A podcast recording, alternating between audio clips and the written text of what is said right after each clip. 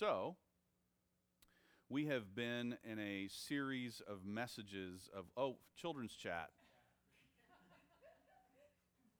you know, I joined two of our children today. I'm done, right? Good morning. Caden and Mila, how are y'all today? You have a shiny nose. You went to the circus? Well, that's fun. What kind of animals did you see at the circus? Just the people?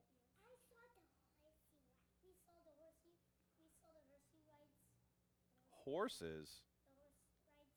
That's fun.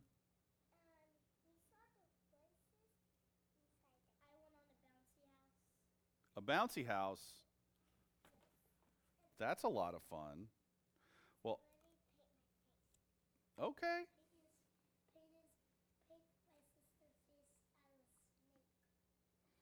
Okay, I have a question for you. Have you ever been scared? Never, never been scared? Huh. Okay. Yeah, I've been scared. Um, have you ever been sad? Never? Never been sad? Um, let's see. Have you ever been uh, confuzzled? Yes, you have been confuzzled? Okay, we got one. We landed one. We've been confuzzled. Okay. So, Caden, when you're confuzzled, what do you do?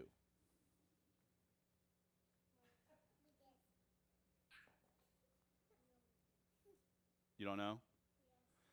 Okay, I got an idea. I got an idea. It's from it's from Psalm 57 and a, a guy named King David wrote this and it says, "I cry out to God most high." So, what does it mean to cry out? It means it means to call for someone, right? To call for them. So, if you were at the circus and you looked up and you couldn't see your sister, you might call out for her. You might say, Mila, where are you? Right? Or you might take off running the other way. I don't know.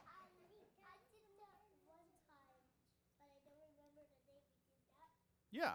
So God, God wants us when we are confuzzled or scared or lonely or whatever, he wants us to cry out to Him. And all we have to do is say, God, dear God, please help. Right? He's there all the time, He's there everywhere. There's nowhere that God isn't. Did you know that? He's everywhere. And He's everywhere all the time. So if you ever need Him, all you have to do is say, What do you say? Where are you? Where are you? Or you could just start with Dear God. Can I say a prayer for you guys? All right. Dear God, thank you for your love.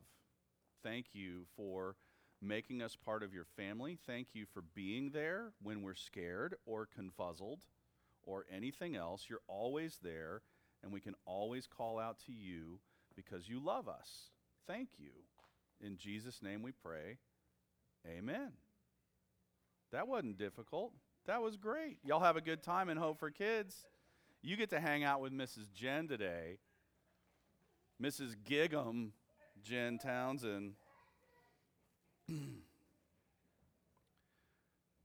Jimmy, when was the last time A&M beat Alabama? Wasn't Johnny Football the quarterback? 2012. So every nine years, you get to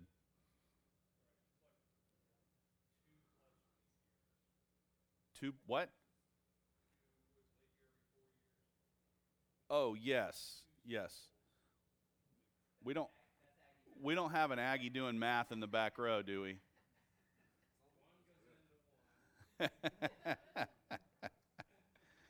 All right. Well, we're already prayed up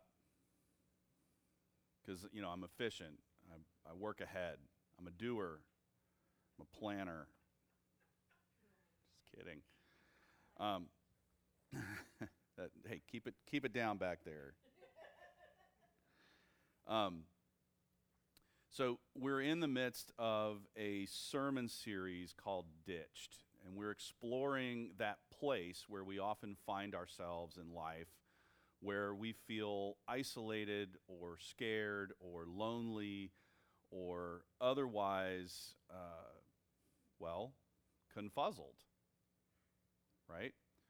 And we are looking at different episodes in the history of God's people where his children in the Bible have been have felt or experienced this state of feeling ditched. We looked at Adam and Eve initially and then we looked at Moses and today we're going to take a look at David and we're going to take a look at a part of David's life that is probably not the most discussed period of his life. We're going to look at a time in his life where he had to flee his home and his country for his own safety. And he had to do this twice, actually, in his lifetime, over two fairly extensive periods of time. But we're going to look at this first instance. And let me just set some background for you. So, David, when he was a, a young teenager, uh, was tending sheep on his father's land, and this he the reason he was doing this was because he was the youngest in his family, and it's the worst job in antiquity, uh, sitting out in the elements with a bunch of stinky sheep, trying to make sure that nothing takes one, and so David is given this lowest man on the totem pole job He's out there, and the prophet Samuel comes. God tells Samuel to come to David's house to anoint the next king. The problem is, there's already a king in Israel. His name is Saul. He was the first king of Israel. And so, well, let's just take you through. We're, we, we've got the first 15 chapters of the book of First Samuel is really the life of Samuel and the reign of King Saul, or the, the first portion of the reign of King Saul. Then in chapter 16, verse 3, the prophet Samuel anoints David, this, this boy, this teenager, as king. And it's unclear whether David understood what was happening or anyone else understood what was happening. Samuel kind of comes into David's family and surveys all the young men there and eventually they call in David and Samuel. God tells Samuel, This is the one. He anoints him. We don't really know whether the people participating in that moment understood the importance of it. Um, nonetheless, the Bible says that the Spirit rushes upon David at this moment that he's anointed. And in the very next verse, it tells us that the Spirit of God departed from King Saul. So, if you look at this from Saul's perspective, this king ha- has been anointed. He's been serving as king, and he's had the Spirit of God with him in that service, that office of service, up until the point that it's not with him anymore. And Saul begins to go crazy. He begins to lose his mind, his sanity. And then, shortly after David is anointed, he kills Goliath. You probably know that story of David and Goliath, so I'm not going to I'm not going to linger there. But I want to take you to a passage in, in 1 Samuel chapter 18, and you'll see the, the setting of what is about to transpire. So I'm going to read 1 Samuel chapter 18, starting in verse 6 through verse 11.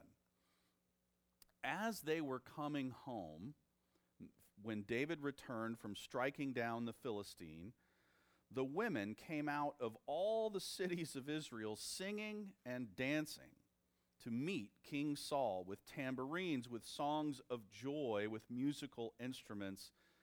And the women sang to one another as they celebrated Saul has struck down his thousands, and David his ten thousands. And Saul was very angry.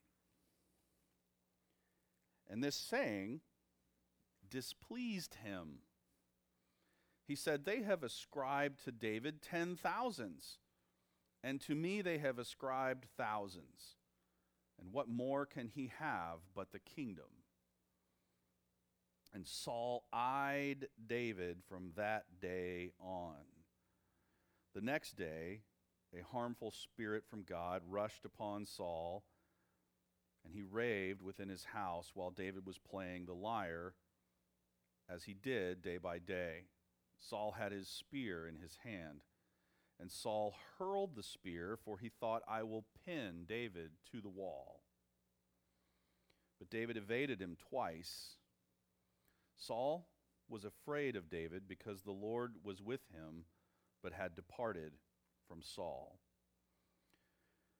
So you can see the tension. The current king sees the rising popularity of his successor. And what does Saul, who does Saul want to become the next king? His son, whose name was Jonathan, who happened to be David's best friend. The story gets weird. It's okay. Um, but Saul is thinking, I'll pass the throne on to my son. And God has already anointed David as the next king. And again, we're unclear as to how aware Saul was of the actual anointing, but it's very clear that he's aware of the threat, or what he considers to be the threat of David's rise to his own reign as king. And so, shortly thereafter, the next few chapters, there's an attempt by Saul to assassinate David in his home, but David's wife warns him of the uh, coming assassins, and he escapes in the, in the night and flees into the wilderness. And those last eight or nine chapters of the book of First Samuel, David is literally hiding for his life. He's a hunted man. So that's sort of the end of the background is, is we had Samuel anointing David, the Spirit rushes upon him, the Spirit leaves Saul. David kills Goliath, his popularity is swelling. Saul feels threatened, and Saul begins this period of time where he's trying to kill David. David is literally a hunted man. So, of all the ways that a person can feel ditched in life, I don't know if you've ever felt this one, right? There's, it's the feeling that your life is being threatened. And I think the first thing that comes to mind is probably in a, in a domestic relationship that becomes abusive, and you're in this, this cycle of abuse with someone, and their power over you makes you feel like you are being hunted or tormented or persecuted beyond what is reasonable. And you begin to fear for your safety. But there are plenty of other places in life where we feel threatened. Maybe in the way that Saul felt threatened, threatened by the, the rise of another, or the presence of another, or threatened by someone feeling threatened by you. And so there, there's a variety of ways in which feeling threatened is common to us all. And I suppose that the question becomes what does God say to us in the midst of feeling threatened? When we feel ditched in this way, how does God want us to respond? And I, I, would say if, if you are in a domestic relationship that is not safe, get to some place that is safe, get help. And that is a separate question from what God wants us to do. So let me start here. There, you know, in the Psalms, many of which are written by David himself, uh, there are multiple psalms written by David where he expresses the anguish of a human heart that has felt ditched.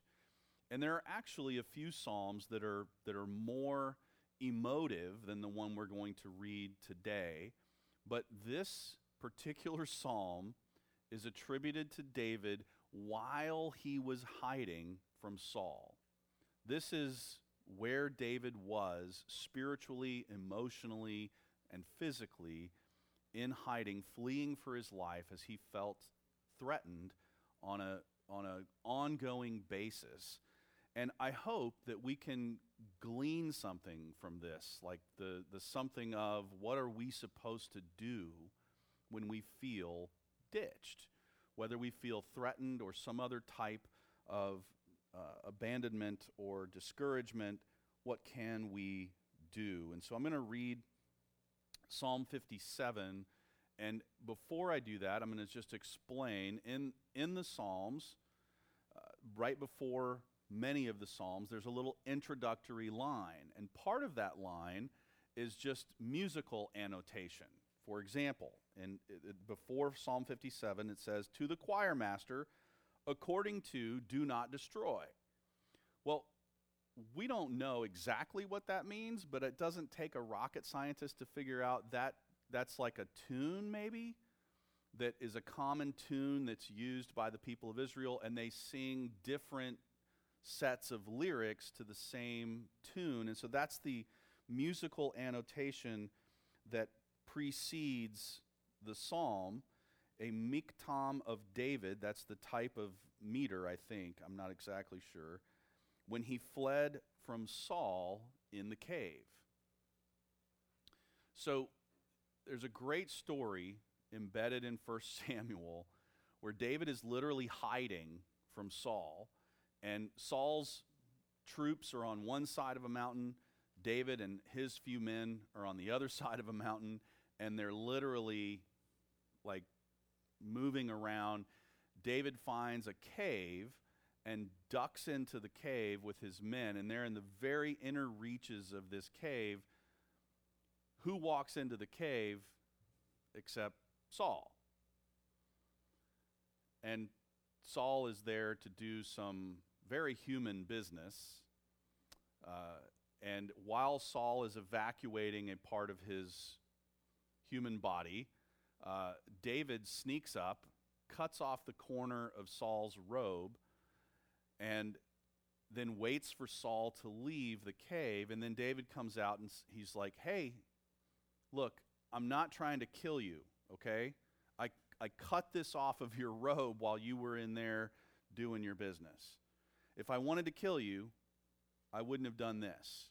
I, and this is my demonstration. And then Saul sort of feels bad and then starts hunting David again shortly thereafter. And so this is just an ongoing um, but this is this psalm is going to tell us kind of where David was and what he did in that moment, in that period of his life where he felt ditched and threatened.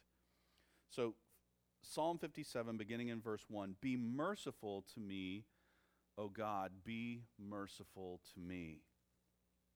For in you my soul takes refuge. In the shadow of your wings I will take refuge till the storms of destruction pass by. I cry out to God Most High, to God who fulfills his purpose for me. He will send from heaven and save me. He will put to shame him who tramples on me. God will send out his steadfast love and his faithfulness. My soul is in the midst of lions. I lie down amid fiery beasts the children of man, whose teeth are spears and arrows, whose tongues are sharp swords. Be exalted, O God, above the heavens. Let your glory be over all the earth. They set a net for my steps. My soul was bowed down. They dug a pit in my way, but they have fallen into it themselves. My heart is steadfast, O God. My heart is steadfast. I will sing and make melody Awake, my glory, awake. O harp and lyre, I will awake the dawn. I will give thanks to you, O Lord, among the peoples. I will sing praises to you among the nations. For your steadfast love is great to the heavens, your faithfulness to the clouds. Be exalted, O God, above the heavens. Let your glory be over all the earth.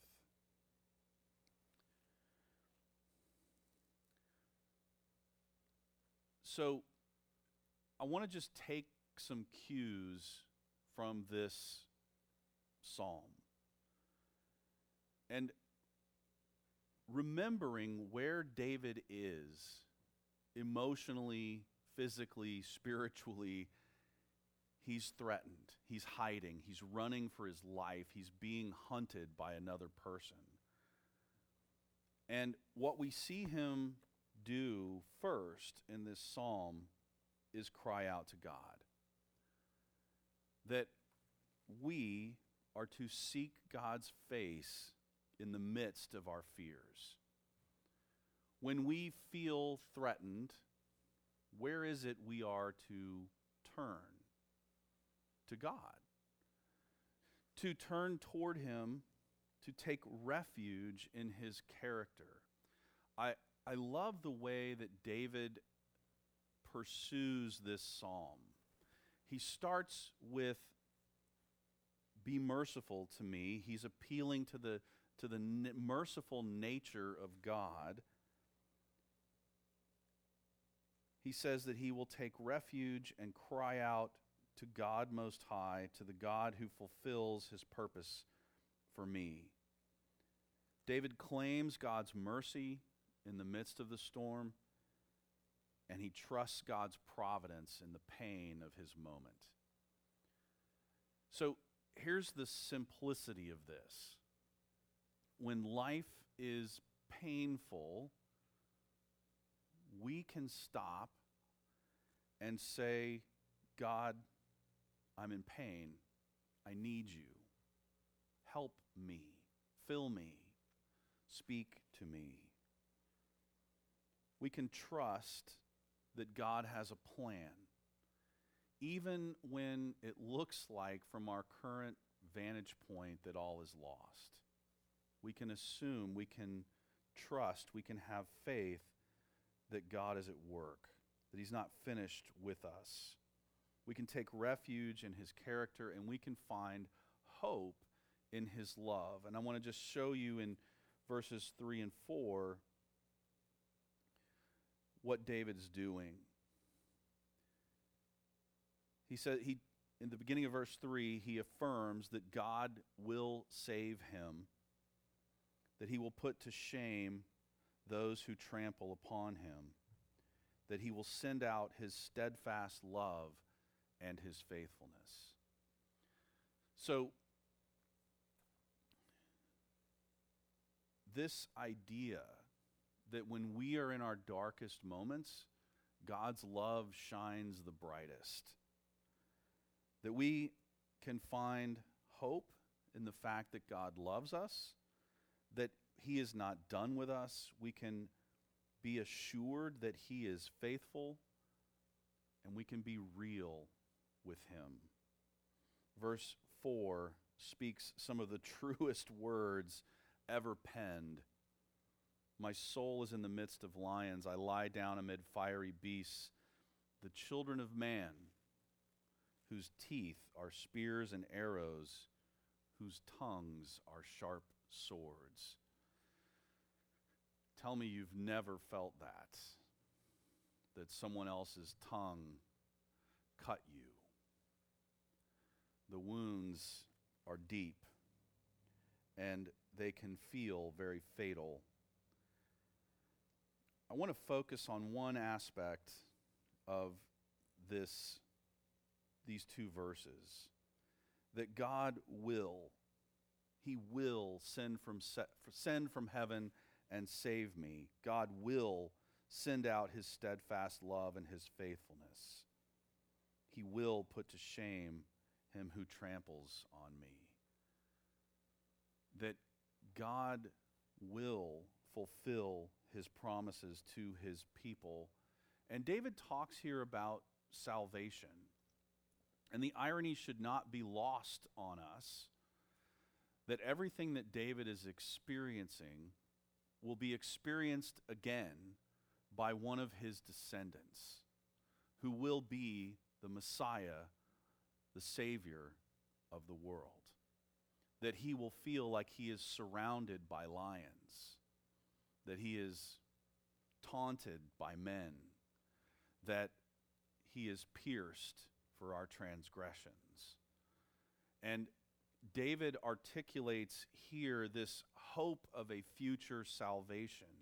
But when his descendant, Jesus Christ, comes and feels these exact same emotions of being abandoned and hunted and threatened, that Jesus actually fulfills these words on behalf of all of God's children by offering that life as a sacrifice for our forgiveness. And so, this is not just a poem, it is simultaneously a prophecy, a hopeful prophecy that God will someday provide the atonement for our sin, the antidote to that biting of the human tongue, the answer to our being hunted and threatened, the response to death, which is eternal life through Jesus Christ. And so this psalm becomes greater than its words in its fulfillment through Christ. That God brings all of this together into the person of his Son and works it out through these exact same emotions, feelings, and realities, but on the cross for our benefit, for our redemption.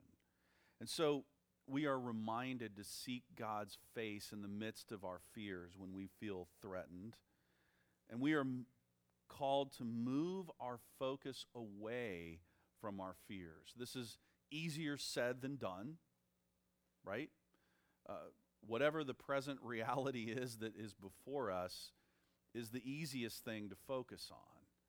But God says, I want you to lift your head from this threat, and I want you to see something greater. I want you to see that you can take refuge in my character. And I want, I'm sorry, reading the wrong line. You can still do that. But I want you to return to what you know. I'm in verse 6 now.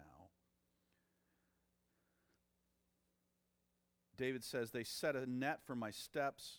My soul was bowed down. They dug a pit in my way, but they have fallen into it themselves. And what he's doing here is both being very honest with his situation, his circumstances, and simultaneously claiming what he knows that God will work this out, that there will be a response from his God. We are to remember that God has a plan. And it is always amazing to me that in many of our worst circumstances, God does his best work.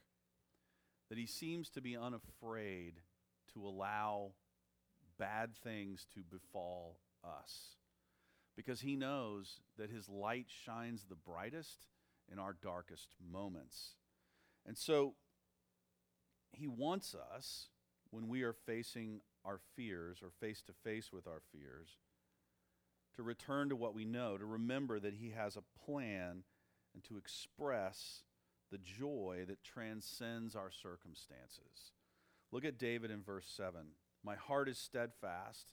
I will sing and make melody. And he goes on in verse 8 Awake, my glory, awake, O harp and lyre, I will awake the dawn. So, this is something we're going to talk about in the, for the rest of this passage. And it, it's, it goes like this. And, and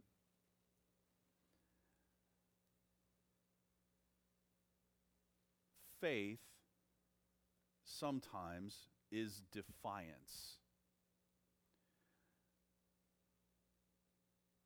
what I mean by that is that there are times when we have to express our faith in defiance of what is right in front of us.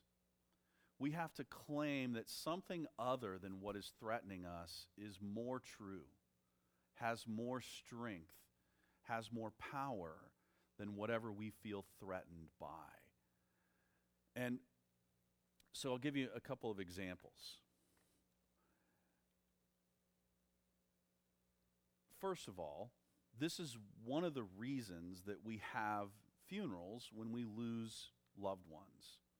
We come together and we worship God in defiance of our loss. Our loss tells us that we are sad and grieving and that everything has changed and that someone is gone forever. Our faith points us to a deeper truth, something greater than the present loss, that there is hope, that there is a reason for joy, that there is something that transcends the, the difficulty that we are in. And so, by faith, we reach past our circumstances and grab a hold of that which is true. And there is a defiance in that. And interestingly, um, when I when I do funerals for the greatest generation or the generation right behind them, they often choose hymns like How Great Thou Art. And to sing How Great Thou Art in the face of the loss of your spouse, that's bold. That's defiant. That's your faith reaching past your circumstances and claiming something that is greater and truer and stronger than your grief. That's exactly what David does here. He is literally being hunted. And he begins to write about joy. What? How is that possible? It's possible through the faith that God plants in our hearts that allows us to see past a circumstance to something greater. And so we are to return to what we know in the face of our fears, to get our focus off of our circumstances, and to express a joy that transcends the present. We are to look up, look to God. And I want to point out something David does here in verse 5 and verse 11. These are repetitions. And he takes his circumstances about which he has been abundantly real, like in verse 4 and again in verse 6, and he, he surrounds them with the glory of God. Be exalted, O God, above the heavens. Let your glory be over all the earth. He sandwiches his circumstances in between these two pieces of God's glory. We are to surround our problems with God's glory, to put God ahead of our problems and behind our problems. That He is surrounding us in our circumstances. We are to give Him thanks and praise. Again, verse 9 I will give thanks to you, O Lord, among the peoples. I will sing praises to you among the nations. This is defiant faith expressed. Where's David when he writes this? He's in a cave. He's being hunted. He is a piece, he's an animal. He's fleeing for his life. He's threatened every day. He has to watch every step he takes. And yet he says, in total defiance to his circumstances, I will give thanks to you, O Lord, among the peoples. I will sing praises to you among the nations. We are to give him thanks and praise, and we are to dwell on his love and his faithfulness. For your steadfast love is great to the heavens, your faithfulness to the clouds. And he has combined these words earlier in verse 3, saying, God will send out his steadfast love and his faithfulness. And I want to just point out the difference, the shift that has taken place here. In verse 3, David is, is claiming by the character of God, by what he knows of his Creator, that God is provident, that he will work out his will in this world. In verse 10, notice the shift. Your steadfast love is great to the heavens. He's in the present tense. He's not projecting into the future, he's pulling it down to the present in his reality. He is dwelling in and on God's love and faithfulness.